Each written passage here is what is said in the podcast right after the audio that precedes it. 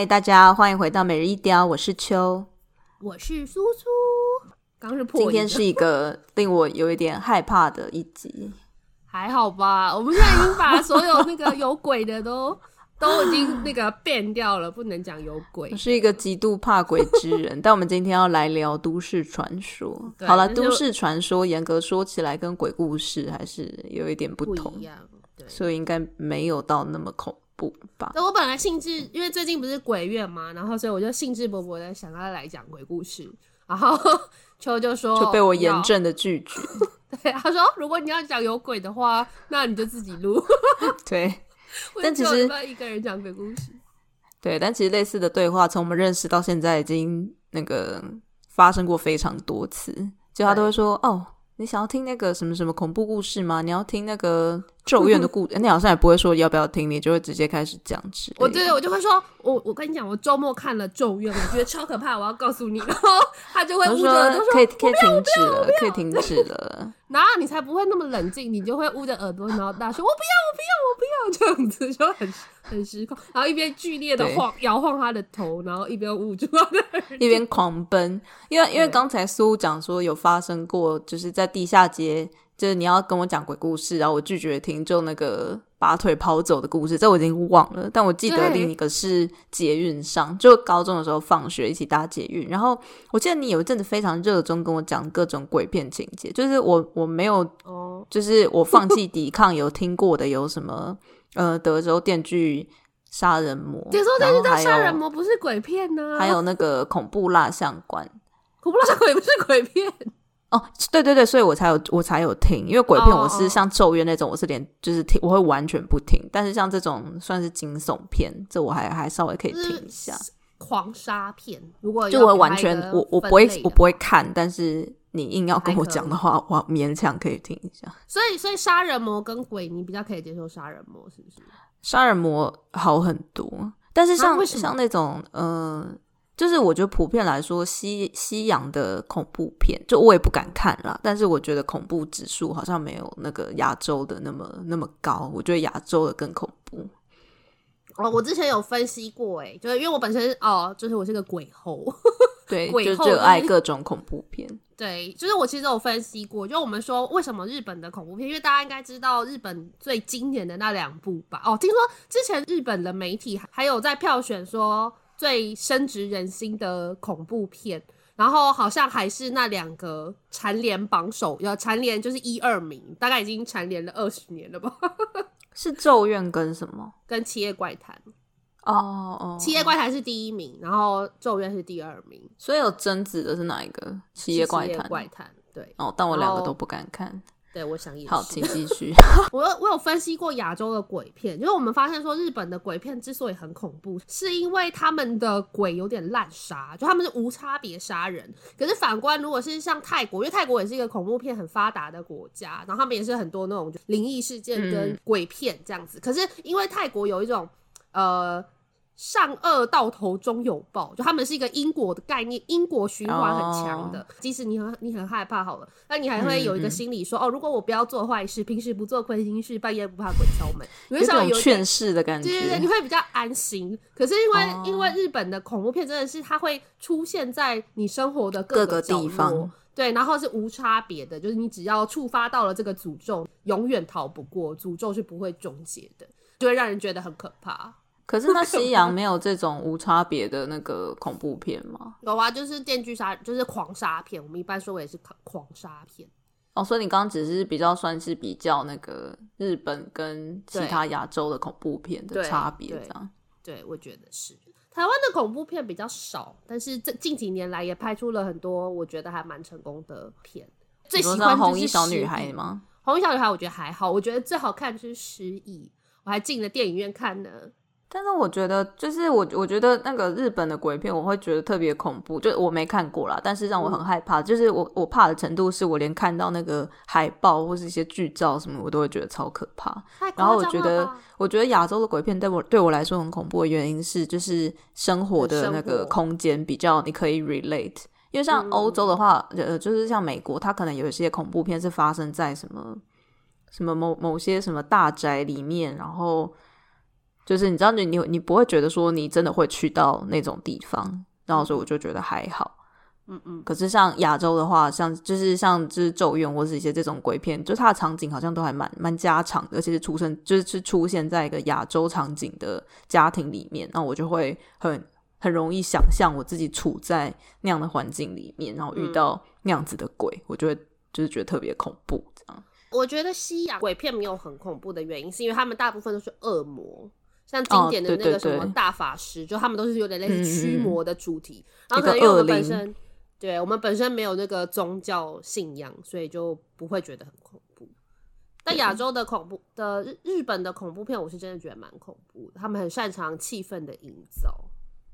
然后有所以你你个人觉得最可怕的也是日本的恐怖片吗？我觉得应该还是咒怨呢、欸。七月怪谈是剧情本身很精彩，但咒怨真的是有点滥杀到让我觉得心理压力有点大，就一直有人 在，真的很可怕，一直有人被鬼杀了这样吗？对对对，然后还有那个喉音女王，就你听到那个喉音就会 就有点歘一下这样，感觉很阴森。但这个故事很好笑，就是不是这个故事，是我之所我之前看了这个，就是因为我还是会忍不住很犯贱的一直看。然后我看完之后，我就很想要跟秋分享。他就是一个连听都没有办法的人。他刚刚讲的那故事，就是有一次我看完了，然后我很高兴，我就想说，我要告诉你这个故事，我要告诉你这个故事，来，高兴什么？然后我就跟他一起逛街，然后我就说：“我跟你说，我看了一部很好看，就是《咒怨》，我要告诉你剧情。”接下来他就捂着他的耳朵，一边摇头，然后一边往前冲。我说：“我不要，我不要！”所以他跑很快，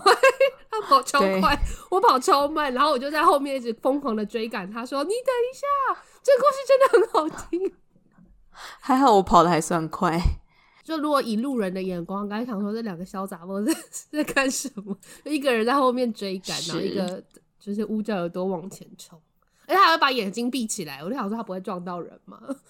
我我哪有把眼睛闭起来？一边这样子头。对，所以所以我们两个的那个交集就只有都市传说了，因为都市传说严格说起来不算有太多鬼的成分，所以就还好。对，而且会有有一些蛮有趣的，像算是社会学吗？人类学、民族志的感觉，还蛮有趣。对。就是反映一些当下社会对什么东西感到恐惧，然后他就会可能就会呃穿凿附会的变成一种广为流传的都市传说，这样对啊，所以就是今天讨论的都市传说，可能主要会以就是谢怡安最近出了一本书，然后就是在讲那个台湾的，就他搜罗了一些台湾的都市传说，也有一些是世界性的，比方说大家都有听过那个。盗圣传说嘛，就是你到一个那个旅馆里面，然后对，然后醒，可能是前面可能是本来有一个艳遇，就是可能被一个年轻貌美的女孩子邀请，然后去开房间之类的，然后但是他就可能失去了意识，然后等到下一次醒来的时候，发现自己躺在就是放满了冰块的浴缸里面，然后那个口、嗯、那个身上被用口红写说赶快打那个一一九。然后，反正总之就是最后他被偷走了一颗一颗肾，这样类似这种，就是不止在台湾，就在很多不同的国家都会听到的传说。对，但它主要是讲台湾的都市传说。但我不知道盗肾这个在台湾曾经有流行，我都是听到外国的，就说哦，外国有一个什么事情，或者是在中国，这个这个书里面好像也有写到，就是说都市传说通常都是当下会有点恐惧的东西吧，像比方说那时候可能就在那个。夺肾传说很盛行的时候，可能就是刚好那时候，呃，台湾跟中国刚开始有比较频繁的交流，嗯、可是台湾人普遍对于中国还是觉得很神秘，或者是还是有点恐惧，或者有点比较未知。对对对，嗯、所以发生的场景很多都是在中国，就比方说你去旅行或什么之类的，你千万不要跟着陌生人，对对对，然后就走，就是有一些性邀约很危险这样子。那你有在那本书里面，你有什么觉得比较印象深刻，或是你真的有听过的都市传说吗？因为里面其实蛮多我都没听过，诶，真假的都很有名啊。可是像那个不倒翁，那个你有听过吗？失踪的幼童被截肢的那个？哦，有有有啊，这个超级有名诶。是哦，这个我也没听过。我记得可能是我国中的时候吧，就因为好像会有那种商圈或者是庙前面会有一些肢体残障的人士在乞讨。比方说，如果有给钱，朋友就会讲说：“哦，我跟你讲，那都是骗人的，那都是那都是背后有集团的。”还会听到更多是什么？哦，他们就是把小孩掳走，然后把小孩就是弄成残障，不一定是把小孩做的就那么可怕，oh, 不一定是截肢什么之类。嗯、但他说他们会把小孩弄残，丢到、嗯、就是丢到商圈或什么之类去乞讨。对，就是背后有一个集团在运作。其实好像，如果是这种的话，我好像也有听过。可是像那个截肢那个，我是就是那有点可没有听过。老实说，对，对，有 点脱离我的生活经验。对，这个蛮惊悚的。我觉得还蛮有趣的是，台湾的都市传说，就那本书里面，他有讲到一个是有很强的地域性。就我问了我身边的台北人，好像大大部分都不知道。可是台中人都知道，中台湾就好像是一个非常有名的都市传说，是卫尔康西餐厅大火。你有听过吗？哦，这个大火我知道，但是我没有听过那个幽灵船的那个都市传说。可能就真的是因为因为那个火灾很大嘛，所以而且那时候我们也已经算是有有有一点记忆了吧，可能已经上小学或幼稚园，这个有知道有这件事，但是那个传说就没有 流传到北北边来。就可能仅仅限于就是台中或就是那附近的地区这样。那那你要讲这个故事吗？就他好像是说，就是威尔康的时候那个大火，好像是死了六十几个人吧，六十五还六十六个人。然后那时候就有另外一个当时很繁华的商圈，然后就受到好像是第一广场还是什么，就受到波及。就是那时候就流传一个都市传说，是说有一艘那个幽灵船停还停在。就是那个商圈的上方，然后他要载满一百个人才会离开。就是言下之意，就是还会有其他的地方可能会有火灾，然后会有这种重大的伤亡，这样。嗯嗯。然后它里面就有提到一个很悲伤的事实，就是就是好像是在威尔康大火的前两年，台北有另外一个餐厅也有发生，就是也是很重大的那个呃有重大死伤的火灾，那时候好像死了三十几个人。然后可能那那个年代可能是警消法规还没有那么严严格的时候，所以就发生很多类似这种公共场所的火灾意外。然后那个意外之后，就呃可能就是那时候那时候也没有进行相关法规的那个就是改善。所以就又发生了威尔康的事情，然后后来在那个几年之间又发生了很多起小的，比就是比较小型的餐厅的火灾，然后也是死了很多人这样。然后他就讲到说，这个幽灵船的传说会这么广为人知，就是因为他就是还很不幸的，真的死伤的人数就死亡的人数真的有超过一百人这样，所以他才会就等于是有一有一个类似。就是印证说，哦，真真的有这个幽灵船，所以他才会一直被这样广为流传下去。这样，就是一个很很悲伤的都市传说。但其实到现在也还是有啊。前阵子不是有林森钱柜大火，就也是一样公安意外。应该说，应该说就是对啊，就近年来真的就比较没有。然后即便有可能，就所以林森这件事情会受到很大的关注，是因为已经比较多年没有。就是死死伤人数这么惨重的的意外，这样。可是，在那个年代，就真的在呃几短短的可能三两三年间、三四年间，就有好几起这样子的火灾意外，嗯，就真的蛮蛮恐怖的。好像那个故事好像是讲说，哦，这个幽灵船就是在台中上方，台中上方盘旋。对，然后如果然后会往北或往南，就往北或往南都有啦，可能就是北部刚好就是整个台湾，好像那那那个时候都有一些就有好几起的那个火灾，零星的火灾。这个故事很有趣的是，就我刚刚有讲到，就它有地域性，就是在中国呃不是中国台中 台中 讲错了，在台中广为流传。然后然后据拉拉的说法，哦拉拉是我我老公。拉拉是台中人，哎，他是个老台中人，他很爱讲这件事情。他真的很白痴哎、欸，就是他都会讲说，哦，我是旧市区人，旧市区 什么意思啊？很少听到这种用法，是一种老城区的感觉吗？不是，因为台中县台现在的台中是六都之一嘛，它是因为台中市跟台中县合并。所以才升格成直辖市这样。有时候我在讲一些，就是我在就是笑他什么之类，他就会说：“哦，那个是，比方说，哦，那个是海线，我是旧市区人，那是台中县，就是不是我。”我们这边比较高等，这样吗？对，就是很莫名，就很爱占，有没有？就爱占地方。所以，所以你有身边有中部人没有听过这个？有威尔康那个都市传说吗？啊、就是我那时候跟他讲这个，我说：“哎、欸，我没有听过这个，你有听过吗？”他就给我一个很鄙夷的脸，然后说：“这个这件事情全台中的小学生都知道，好不好？”我就说：“是吗？”然后我就立刻传讯息问我一个中一中的朋友，哦，就是蒋公啦，蒋公出去好多次哦，然后每一集都会被 Q 啊。对，他说我不知道哎，我就说真假，可是可是拉拉说全台中的小学生都知道，然后他就说是哦，那我我问一下，他说我真的没有听过，就立刻把这件事情发到他的那个群组里，他有一个赖群组，然后里面全部都是中一中人，因为中一中好像就是整个中台湾的第一志愿这样，所以就会有一些什么彰化人啊、南投人啊都跑来念这样。他就问说：“呃，请问各位有听过威尔康大火这个都市传说、幽灵船的都市传说吗？”然后接下来就看到里面的人就说：“有的，有的，有的。”然后他就说：“啊，所以只有我没有听过。”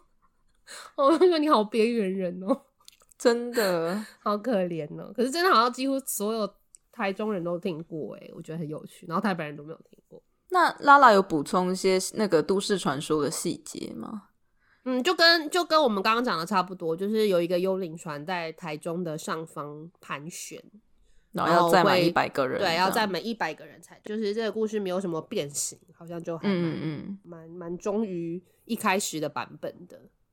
哦，我觉得小学好像真的是一个很适合那个散布都市传说的年纪，因为我现在我我现在听到的一些，就是我有印象的一些都市传说，好像也都是小学的时候听到的。就什么呃，学校里面的以前学校不是会有一些蒋公铜像，或是有一些动物的雕塑，嗯，然后就就是会小小学的时候就会听说哦，那些那些那个雕塑啊铜像晚上都会动什么的，嗯嗯嗯，然后或者说呃，就是说哦，学校以前是日日剧时代的刑场，这个也是蛮常听到的。我小学的时候，我同学有试图跟我讲这个故事，就是学校以前是。刑场，对对对，是日军杀人呃的刑场这样。然后我心里就想说，怎么可能？就是刑场也太多了吧？全台湾可能每一个小学都曾经是刑场，所以我那时候就有质疑这件事情。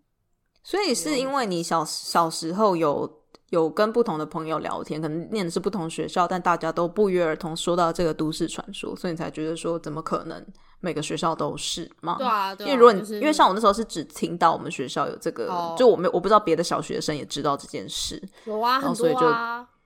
对对，后来长大之后才知道说，哦，原来就是很多人都有听过这个。然后各级学校好像都各级学校都，都会都听到。对对对对，都是形象，好可怕啊。但我其实那时候看到这本书里面，因为它它不只是爬书，就是搜集台湾的一些都市传说，它也有去整理为什么，嗯，嗯就那个时空背景下为什么会有这都市传说。然后那时候看到他在分析这一则，就是说、哦、很多学校都会传说以前是那个日据时代刑场的这个传说，就听他分析背后的原因，我觉得还蛮蛮、嗯、悲伤的。要讲一下吗？他其实就是在讲说，它里面提到的某一些地点，就他也不只是学校，还有一些地点，比方说像君悦饭店，嗯，还有喜来登之类的，就是有一些地点，它其实呃跟日剧时，因为日剧时代的刑场其实真的也没有那么多，可能就只有一两个、两三个，嗯，然后但那些呃有传出这些呃刑场的传说的地点，有呃会跟。另外一个时代的刑场符合，就是白色恐怖时期，然后他们是钉那个吗？对对对对，然后就是那些地方其实真的是那时候呃国民政府用来审问一些政治犯啊，然后甚至是真的也在里面行刑的地点。然后因为你在那个白色恐怖，你在那戒严的气氛当下，你当然不可能直接去讲说那个地方是就是国民党政府用来行刑的。的地方，你不可能用这个东西来流传一个都市传说嘛？因为你这样你自己会惹祸上身，所以他就是把它移植成。但你如果是批评前朝的话，就不会有这个问题，所以才会变成说，哦，很多这样的都市传说，它其实切合的并不是日据时代的刑场，而是其实是戒严时期的刑场。然后，但大家为了怕被就是。呃，怕惹祸上身，所以就会把它移植成说，哦，那是日剧时代的刑场，因为你讲日剧时代的坏话，并不会引起任何的问题，这样。所以你觉得这个都市传说可能是为了要让大家记得这件事情，所以把里面的真实的时代就是稍微做移植，让大家继续记得这件事情吗？提醒大家曾经发生过这件事情。但是老实说，我不确定背后到底有没有这样的的一个目的存在耶。因为有时候都市传说的流传，它一部分是因为它可能真的可以切合你的某一种想象或经验，然后另一方面可能是它背后有一个有一个故故事性之类的，然后所以它才流传开来。所以我其实不确定，就或许在这都市传说刚一开始流传的时候是。有这样子的，有一些人或许是抱持着这样的想法，可是像我小时候听到的时候，我只觉得哦是哦，就是日据时代的刑场，然后是直到我看了这本书，然后看到他提到，就是真的去爬书那些地点，然后发现哦，其实是这根本就跟日据时代没有关，然后我才知道这背后的缘由是什么，所以我不确定这到底有没有提醒大家说，就是你知道这个。其实它背后的事实并不是这样，这样。嗯嗯嗯嗯，对啊，这是一个蛮悲伤的都市传说。在我看这本书的时候，我也是对这个很有印象。嗯嗯嗯，而且一方面是这是里面少数我真的有听过的，其他游戏我真的是没听过。哦，你没有听过那个爱之针的那个吗？那个很精彩耶。那个我真没有什么印象，或者有可能大人有有警告过，但是就也不是一个让我印象很深刻，或是让我觉得广为流传的那个。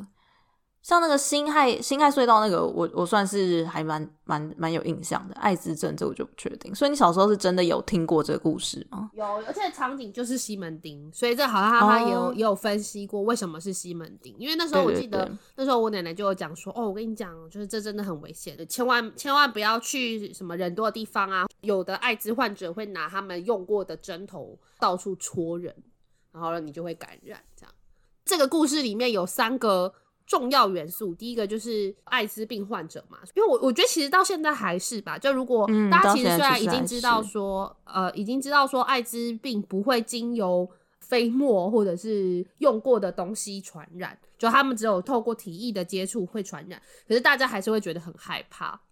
对对，然后所以这是第一个，然后第二个好像是。为什么这个故事是设的背景是设定在西门町？如果是台北人的话，应该会知道说早年同志的权益没有受到什么保障，就是可能社会对他们有一些污名化，所以他们很常就是躲在他们主要出入的那个据点，就是在二二八公园，然后跟西门町那一带这样。这个都市传说还有把就是艾滋病患者跟同志就是作为就就有一个连结这样子，对是。所以怎么说呢？就是这个故事的背景是为什么它会设定在西门町，然后还有为什么就是是艾滋病，就是可能也是利用了人们的刻板印象，然后触发，然后形塑你的恐惧，说哦，这个这个地方很危险，这样子，这、就是一个对不安的空间。但其实它里面提到一些故事都有一个。嗯，算是有一个共通性，就是它有点像是要警告大家说，哦，社会上现在对于什么什么现象或什么东西是感到恐惧，或是想要禁止这样的行为的，然后会衍衍就是衍生出那个都市传说，像你刚刚讲的这个，就是去商圈去商圈游玩啊，然后或是有一些都市传说的版本，像刚刚那个道圣传说，它有一个版本是女性的版本。嗯，好像是在中国开始流传的，然后他那个版本里面加了一些艳情的元素，就是也是有点像刚刚讲的，可能女生被那个被邀请去酒吧，或者就是呃女生去异国旅行，然后可能被邀请去酒吧或者去哪里，然后最后引发这个事件，就它背后有一个警告的意味在，就是呃女性不应该要就是从事这样的异国旅行，然后不然你会就是可能会遇到类似的危险或什么的。嗯，就是很容易被盯上，很容易被盯上这样。然后像这这就是你刚刚讲的这故事，可能就是不知道，可能就是不想要。这背后我其实不知道是什么，反正就是它会反映出。呃，你对某一个群体的的担心，像刚才那个小朋友被截肢，然后放在庙口，他可能就是反映那那个时代好像有很多小孩的绑架案啊、哦哦，有有有什么，就是在民国七十几年的时候，对对对，所以他会反映说，现在社会当中父母对于小孩被绑架或者是被被掳走的一种焦虑，所以他才会那么快速的传播开来，因为这会切合他真的在社会上。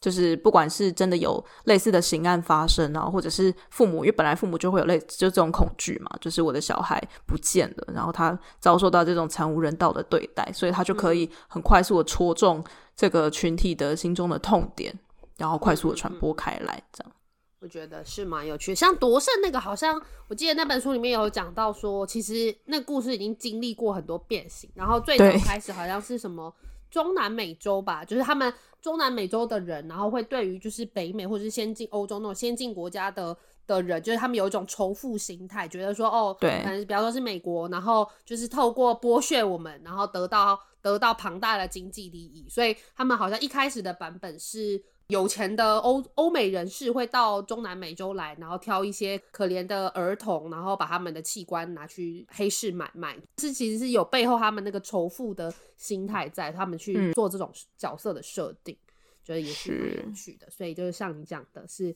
在会反映了当时的民民情吗？民风就是或者是我觉得是大众的焦虑这样子，对吧？对啊，因为。不只是都市传说，其实像是一些呃神神话故事啊，或鬼怪的故事，其实也是，就是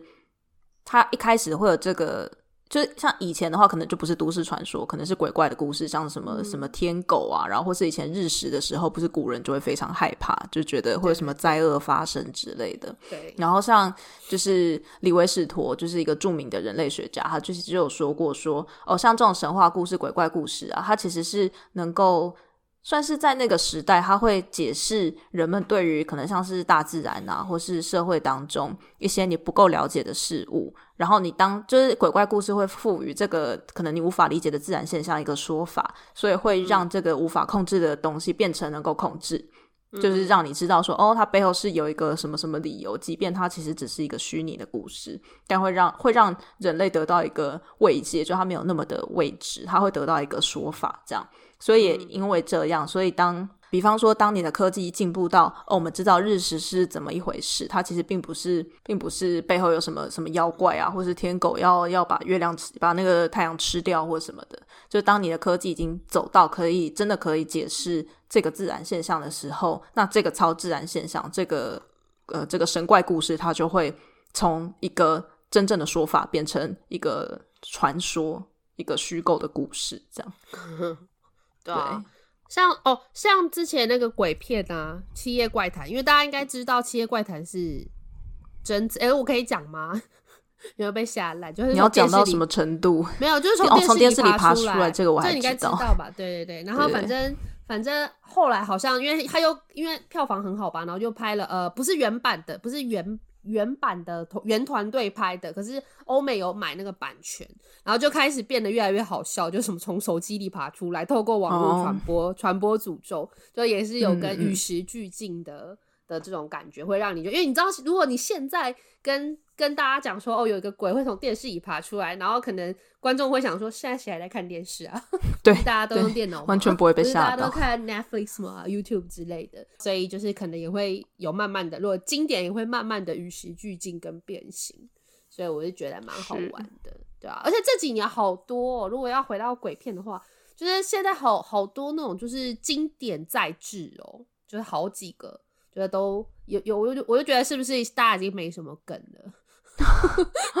可是经典再制是，比方说是不同国家翻拍这样吗？有啊有啊，像美国的也是拍了好多，因为美国那个呃史蒂芬金的小说，嗯嗯就是早年也是被搬上大荧幕很多，然后现在就是又开始重拍杀人魔的续集，也是不停的重拍，就各大经典杀人魔，所以我就觉得说啊，天啊，是不是那些美好的美好的 美好的经典？对，美好的经典已经就是留在，就是已经在过去已经达到一个巅峰，所以现在大家已经没有什么梗了，已经没有办法再形塑出一个这么深植人心的恐怖恐怖角色，让我觉得有点 sad。因为我真的很想要看到有新的梗，就是新的恐怖杀人魔，可是现在大家现在都没有，都一直在玩老梗。让我觉得有点失望，但会不会是因为就是就现在这个时代资讯真的太多，然后大家知道的事情其实也比以前多很多，所以嗯，现在好像就比较难难吓到人。对，我觉得有可能诶、欸，因为哦，哎、欸，我之前是不是有讲过说，德州电锯杀人魔最一开始的版本是在 UT，呃，不是 UT，在 Austin 拍的。嗯，我讲过了吧？对，所以那个时候大概四十年前，真的大家一片荒芜。可是我觉得现在你真的要找到一个，因为美国的那种恐怖片啊，它很尝试就是在公路旅行，经到经过一个小镇，接下来发现这个小镇有一些不为人知的黑暗事件，这样，然后他们可能就团灭这样。可是我觉得现在可能因为科技真的太发达了，所以你很难就找到一个这么未开化的小镇。之类的，所以就是或或者是说，他可能真的这个这个的确是没有什么开发，可是科技还是蛮进步，你就还是可以使用网络啊，something，所以就是你就不会觉得这么的不安。那我觉得可能在以前消息呃资讯流通没有这么发达的时候，你可能就觉得说你连要向外求援都很困难。可是现在的话，你就会觉得说怎么可能？不可能啊，怎么可能没有讯号？是 这种感觉。对。对，所以我就觉得天啊，现在经典已经过去，已经。所以有没有什么用科技为主题？因为就是有时候看一些那个，就是在家里看那个线上有哪些电影，就是也是不小心看到恐怖片，然后就会看到有一些恐怖片是奠基于现代科技，就是可能类似《鬼来电》，可能有点太老，但可能就是奠基于手机啊、网络啊，或是一些科技什么的。可是那些鬼片，啊、说它诅咒靠网络传播。对对对，但我意思是说，这些就是跟科技有关的恐怖片，好像并没有发展的那么那么有名，或是像就是早年的这些恐怖片那样、嗯、被那么多人觉得很恐怖。就是有这个主题，可是它的传播力、渲染力好像反而没有那么强、嗯。你觉得《黑镜》算吗？可是那其实不是恐怖，就是那个不是传统定义上的恐怖片。对，它算是比较是科幻惊悚，因为它里面严格来说也没有。也没有鬼啊，嗯，他比较是在讲人人性，嗯，对，可就是算科科幻科幻惊悚的感觉，小惊悚，嗯，好像真的比较少，没有听过。如果有的话，欢迎大家告诉我，我可以去看。呃，我觉得好像主要好像有一些恐怖片，就应该说大部分恐怖片都是跟一些这种传说或什么之类的有关。你知道，利用人心那种最原始的恐惧。然后拍成会比较有共鸣，可是科技可能就真的太新了，所以好像没有什么真的深植人心的恐怖形象。因为毕竟手机、智慧型手机跟网络兴起，其实也就真正很发达、很普及，好像其实也没多少年吧，就可能是啊，近蛮近代的事情。对啊，所以其实好像还好。但是真的很有趣哦，超爱看恐怖片哦。然后我之前有看到说，香港的恐怖片它很常会有那种，就是集合住宅，就是我觉得也是跟你要跟那个社会有关。Oh. 然后还有一些那种旧殖民地的色彩，嗯嗯嗯嗯嗯。所以其实每一个国家的恐怖片其实都会反映了当时的文，就当时的文化。像像美国的话，我我讲过，就是因为呃，美国其实是一个呃社会跟宗教很紧密结合的。的的国家，然后所以他们的恐怖片很长都是什么驱魔啊之类的，然后还有因为他们很多有、哦、就是以前就很多乡村嘛，然后地又很大，所以你知道就是对于那种辽阔、很辽阔、很，就像深海恐惧一样，就是对于很辽阔，然后呃一望无际的东西，你可能会有产生某种未知。然后有种未开化的感觉，然后比方说很巨大的房子，像这种的话，可能对于台湾人就来就台台湾人来讲就就比较难想象，就想说哦，真的在 对我在台湾真的很少看到这种就是可以躲躲很多个杀人魔在里面躲杀人魔的房子，嗯、或者是这种乡村，就你很难看得到。然后像这种就是也是像这种狂杀片，然后是公路一一望无际的公路，就这种就是台湾人可能比较难想象。然后像香港的话，就是那种集合，日本也有啦，就是阴森的集合住宅，窄小空间里面的恐怖事件，这样子，觉得是蛮有趣的，也是可以反映出民情。哦，对，我还想到，就是他讲说，就日本鬼啊，为什么他们有这么深的怨念，然后会就是把只要触发到诅咒的人全灭？据说是跟那个战后有关呢，就是因为战，因为日本不是打二战打输了吗？然后他们不是被丢了两颗原子弹，嗯，然后那时候就真的是人间炼狱、生灵涂炭的感觉。由此一说啦，经历过非常非非常悲惨的事件，所以他们就是有那种就是强大的怨念，然后所以会认为说，就你看，其实战争里面死去的那些人多半都是平民嘛，然后都是无辜的老百姓无辜的人，嗯、对，所以他们就是会有那种强大的怨念，所以导致说他们不是像泰国，像泰国佛教国家，他们可能就是强调因果循环，可是日本的鬼，他们就是你知道，就是我个人的怨念，然后怨史上最强怨灵触发到的人全灭，这样他们就是会有这种。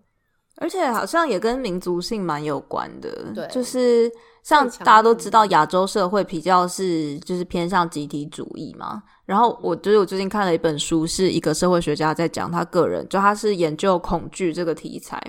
嗯，所以他就会去各体验各种恐怖的经历，比方说去那个呃日本很可怕的鬼屋啊。然后，或者是去搭超可怕的云霄飞车，或者是去那个很多人自杀的森林什么的。然后他就讲说，他就观察在，哎，对对对对，就总之他就去体验各种恐怖的那个经历，然后去分析跟记录他对这些恐惧经历的那个感受。这样，他是日本人，然后他没有没有，他不是，他是应该是美国人吧？然后他就观察到他在美国。去就是玩美国的鬼屋，跟去日本玩鬼屋的时候，他就会观察说，美国人跟日本人在就是被那个鬼屋里面的鬼逼近的时候，他们的那个行为模式不同。他就说，美国人在那个鬼朝他冲过来的时候，美国人会想办法自救，就他会可能就是大叫啊，把手举到头上，或是双手抱胸往往前冲，就是会自己想办法逃命。殴打，我相信不管是哪一个国家，应该都会有人会就是因为害怕殴打那个鬼。但总之就是美国人会想办法自救。然后他说，就这个情况都是，比方说我们都是呃一小群朋友一起去玩，就你不是自己去的，可能一小群美国人去的时候。然后鬼冲过来，这是就是大家会大难临头各自飞这样。然后日本人不是，日本人是会抱团，呃、抱团，他他他们会蜷缩在一起，然后向同伴靠近，然后越缩越小，越缩越小。然后就是他说，其中他有观察到其中一个那个日本人是已经近近乎是贴在地上，就可能有点就怕怕到在地上爬的那种感觉。然后他就说，这个其实也跟那为什么要去玩呢？好虐自己哦。就是想要想要去挑战吧，但是在你面对恐惧的时候，他就说那个反应很不同。然后日本人这种可能还会呃，就是跟同伴蜷缩在一起的这个心的这个动作，其实就是反映出日本人的集体性。这是他一个美国人的观点啦，但我觉得蛮有趣的，就是不同国家的人可能他在连是连面对恐惧的时候，他都有不同的反应。这样不知道台湾人会怎样？台湾人可能也会殴打鬼，我觉得。我觉得你会哈哈大笑吧，说哈哈哈哈。嗯，那可能是你比较乐天的台湾人。没有，我发现我非常我我很怕鬼屋，我很怕就是亲身互动性的。对对对，如果是鬼片的话，我真的是什么都可以看。可是我发现，如果我要自己走那个鬼屋，我真的会蛮害怕的。哦，但这个这个其实那本书里有讲到，他就说，就是其实你要在呃你自己觉得安全的情况下去体验，你才会。你才能够区分说，哦，我现在是可以好好的体验这个恐惧，我会带一点享受的心情在里面，有点像你玩云霄飞车，嗯、你知道那个它会把你整个人箍住，你不会真的飞出去，你才有办法算是享受它。但是其实鬼屋就你其实不会有不会不会有这个安全感啊，你就会觉得你真的会被鬼攻击。碰到你跟那个是假的，可是我还是会有点害怕。但那个界限就变得很很。很模糊啊，近是不是？对对对对哦，可是我比较没有安全。可是我有遇过相完全相反的案例耶，就是他们是完全不能看鬼片，可是去鬼屋可以玩鬼屋。对对对，我就觉得嗯，好好好特别啊。那你有问过这个人为什么不能看鬼片，但可以玩鬼屋吗？他好像是说他会一直想象，如果是鬼片的话，他会给他无限的想象空间。可是鬼屋他就觉得他不会被碰到，他觉得还要那就是假的。然后我就说，可是鬼片也是假的。鬼片说没有，啊、可是那个很可怕，那个我会一直想，这样我就觉得很可怕。所以鬼屋反而不会让他。我觉得，我觉得有可能是代入吧，就他可能会代入那个电影里面的角色，然后所以他会觉得，因为电影里面发生的角色，电、oh. 电影角色遇到的事情，应该会比你呃你在玩鬼屋还要更恐怖的多吧，所以他可能也代入代入感很强。然后鬼屋的话，他就是你知道很多那种就是 jump scare。对，跳出来吓你。哦，可是这种这种我觉得也很可怕哎、欸。jump scare 我真的很少被吓到哎、欸。我说电影的，哦，电影里面，即便是不是恐怖电影里面，它突然有一个这种这种特效或什么，我就会立刻 立刻大叫。我就会哈哈大笑，对 很怪。怪人，很怪。对啊，我就会笑，然后觉得很有趣。然后我觉得恐怖片的形象啊，哦，刚刚都市传说里面好像也有，也有，也有类似的事件，就是他的那个形象，像我们刚刚前面有讲到嘛，就是可能很不安，是呃，嗯、人们会对于艾滋病患者，然后跟就是同志，就他们会有这种连接，然后并且觉得很不安。然后我觉得鬼片的形象也是、欸，哎，就是都是长发白衣女鬼。对，你很少听到男鬼，对吧？是否？对啊，就我们之前也有讨论说，就是就是因为很多鬼故事都是可能女女子，就如果是鬼的形象都是女子的话，有可能是这个女子生前遭受了什么什么呃虐待啊，然后死后变成一个怨灵之类的，对对，对，林投姐。然后我们两个就在讲说，可是就是这样想也是蛮可以理解，就女女性可能比较容易遇到这种。就是不不公不义的事情，就是至少以过去的年代来讲，嗯、所以女鬼变成一个怨灵，好像就是也蛮算是某一种集体潜意识啦。哦，而且西方的恐怖片里面也有类似的，就是我们所谓的恐怖片公式，嗯、就是通常就他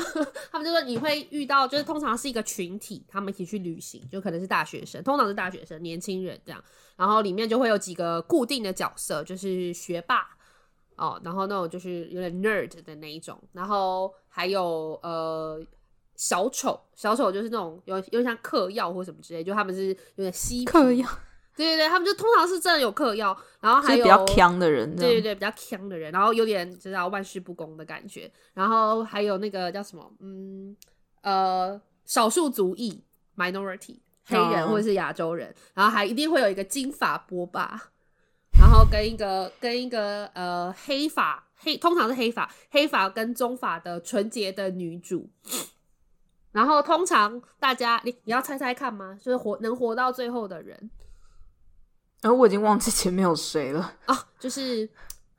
就是 minority 一定是一下就死了，啊，少数族裔应该一下就死了。对，少就是在以前过去的恐怖片公司里面，少数族裔都是最先领便当。对，黑人波霸波霸无脑波霸应该也很快就死了。对，无脑波霸也会死。然后还有说，我觉得女运动女性应该女性应该比会比较早死吧？还是纯洁的女纯洁的女主会活到最后？是不是？对，纯洁的女主会活到最后。哦，因为她不会被那个处罚。对，然后，然后运动员，因为通常运动员跟那个金发波霸是一组的，就他们是，哦，对对对，对，球队球队的队长跟那个啦啦队长之类的，这种是也是必死。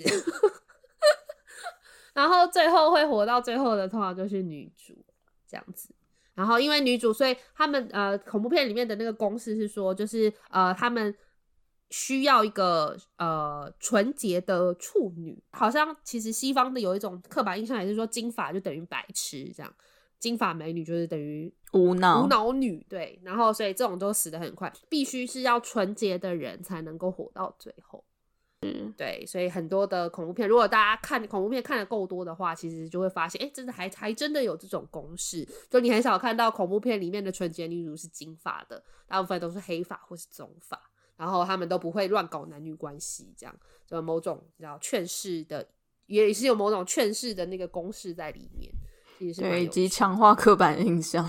这金发永远都是无脑的波霸的。对，没错。啊如果有兴趣的话，可以去了解一下。我其实有稍微就是查了一下，为什么人会害怕鬼这件事，因为我个人就真的是太害怕鬼了，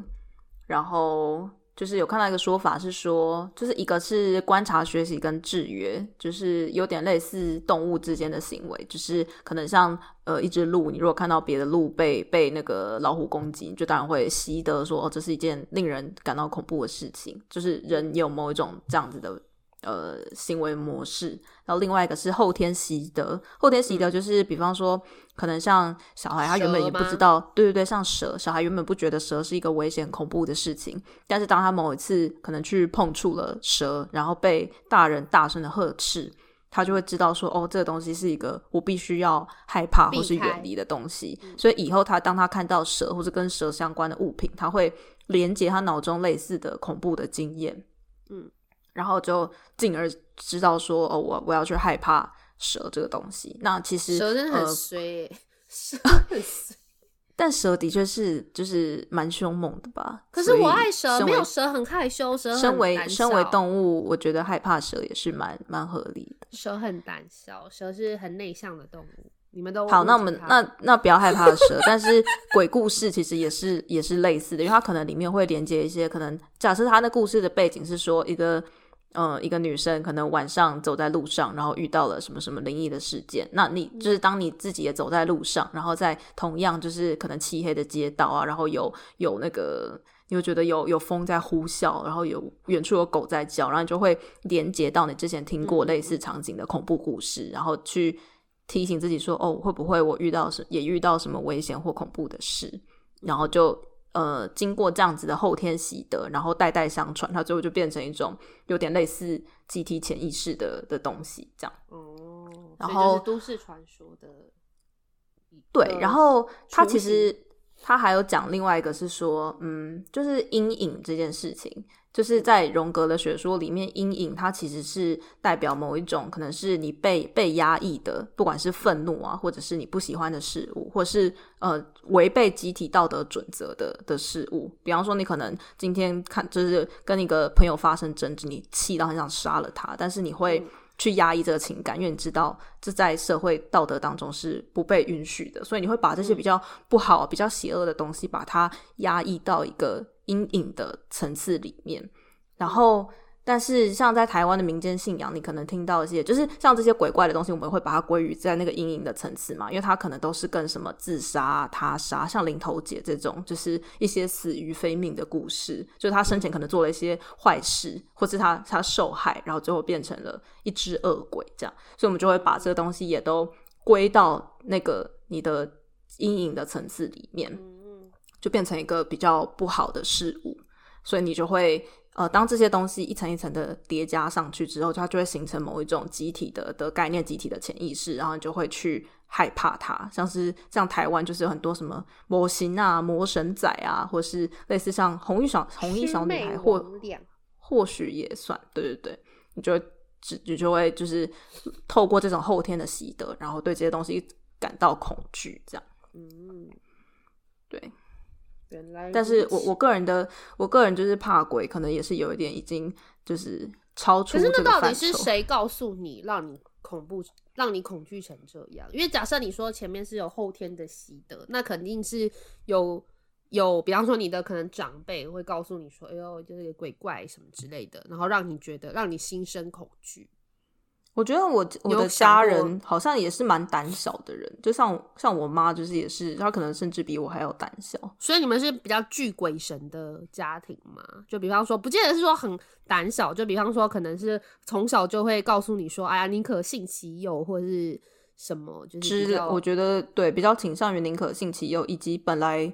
好像。就至少我妈就不是一个胆子很大的人，所以从小好像你就会看到妈妈害怕很多事情，oh. 然后你就会会也会觉得说，哦，那些东西是不是真的很可怕之类的。Oh. 那我觉得、加上他会跟你讲说，哦，而且因为我们家信佛，就长辈信佛，oh. 所以他们也是还蛮相信类似就是呃，就是你不要你不要做坏事，不然就是半夜鬼敲门之类的。就是这一套他们也。但是我就会变得很容易去去害怕这些，然后再加上就是可能个人想象力又很丰富，丰富，然后又比较没有安全感，所以在可能独处的时候就会开始脑中就会有各种跑马灯，就会跑一些我听过的恐怖故事啊，或是就是恐怖的形体之类。嗯，对啊，因为我我本人就是我小时候就是常常跟我爸一起看一些恐怖片。我爸是一个恐怖片爱好者，然后可能就家学渊源，对小学，然后就说：“哎、欸，要不要我们一起来看这个鬼娃呀？好看哦。”然后就被吓烂，然后吓烂了之后，就慢慢的容忍度越来越大，然后就变成了一个鬼后。所以当你就是看到那个鬼片然后很害怕的时候，你爸的反应是什么？他会跟你讲说那没什么好怕的之类的吗？他就会说：“哎呀，这都是假的啦，看完就忘记啦。”然后哈哈大笑之类的。然后我就，oh. 对，所以久了你也就觉得真的没什么好害怕的。对，然后因为我爸又会一直在旁边插科打诨，然后 对啊，我爸很喜欢编一些有的没的，像比方说我们出去玩，然后他就会说：“哦，我现在来告诉你一个呃，比方我们去华盛顿 DC，然后我在喂松鼠，啊，是不好的行为，请大家不要学。然后，然后松鼠可能就抓到了我的手，然后我爸，我爸是一个想象力很丰富的人，然后他就会说，哦哦，你被就是松鼠，就是你被僵尸病毒感染了，然后就开始讲他自己编的故事，什么华府松鼠杀人事件，然后企图要吓我。可是那时候我已经，我已经被训练的很坚强了，是不是？我就会翻白眼说，呃，可以不要吗？对啊，但我觉得这样蛮好的诶，就是说用有趣的方式，对啊，淡化这个恐怖事件的色彩嘛。嗯，因因为其实这我觉得这也是算是可以后天练习啦，就是因为人的记忆不是会一直自己修改嘛。那你如果每次遇到这个好像有点恐怖的事情，都再去强化那个恐怖的记忆的话，最后你知道，就你就真的会被那个制约。可是如果你可以告诉自己说。就是比方说像你你爸那样，他可能会讲一个插科打诨的故事。那当你下次再遇到类似的情景，你就不会因为看到松鼠，然后就觉得说天哪，是不是有僵尸的病毒？就是它可以连接到一个比较，应该就是举举例啦，就是一个例子，就是当你遇到类似的场景的时候，你可以连接到一个比较正向的想法跟经验，而不是就是再去强化那个很可怕的的的例子这样。所以或许爸爸这个训练洪水猛兽训练法是。是蛮有效的，而且我爸以前一个比较以一个比较正面的态度看待恐怖片。我妹国小的时候吧，然后他就我爸就是又找了一部好像很恐怖的片，叫什么呃欢迎光临死亡小镇。哦，那部真的是蛮恐怖的，我必须说，就真的蛮可怕。我爸那时候我就。就我们在周末，然后很无聊，然后我爸就说：“那我们来看电影吧，那来看这一部好了，欢迎光临死亡小镇。”然后我妹那时候就立刻说：“呃，这该不会是恐怖片吧？”然后你看死亡小镇诶，然后我爸就说：“哎呀，不是啊，这是搞笑的，你看有欢迎光临诶。”然后他就他就放了，然后我妹就被吓烂。还有从此，所以你妹你妹会怕恐怖片吗？我妹应该是不会看，可是我我不知道她有没有觉得很可怕。但我爸就常常这样啊。就说什么哦，鬼娃，欢迎光临。对，这不是恐怖，鬼娃是搞笑的，对，是娃，是娃娃啊，这样，然后 骗骗我们看，然后我们都被吓烂，这样。所以你爸从来没有觉得那一个恐怖片很恐怖？没有，他说他看完都忘记了。我觉得还蛮啊，我觉得这样很好哎。对啊，我也觉得，他就说一点都不恐怖啊，看完就忘记了这样。然后我想说，呃，好好哦，心灵很强壮。对，所以我现在也是一个什么都可以看的人。但是有时候会很寂寞，因为大部分的人好像都不大喜欢，不觉得？我们我们就是比较胆小，好吧？好啦，那就希望就是怕鬼的人也可以好好的享受这一集，因为这集不恐怖啊，也没有讲到什么鬼，不恐怖好吗？我已经很收敛了，你很收敛。感谢您的贴心，应该是不会有人比我更加胆小，我个人觉得。好的，那希望大家都可以安然的度过农历七月。对，有什么有趣的都市传说也可以跟我们分享哟。对，然后最后最后就是提醒大家，可以到那个 Instagram 追踪我们，可以就是直接打每日一雕就可以找到我们了。然后追踪，嗯，就是追踪 Instagram 的好处是，就是新集上架的时候会在那边通知大家。那就可以及时的知道说我们有那个新的集数更新的这样。对，有什么想听的主题也可以告诉我们哟。对，也可以私讯或是留言给我们。然后我们的节目在就是各大 podcast 平台都是可以听到的。好的，好的，那就这样喽，拜拜，拜拜。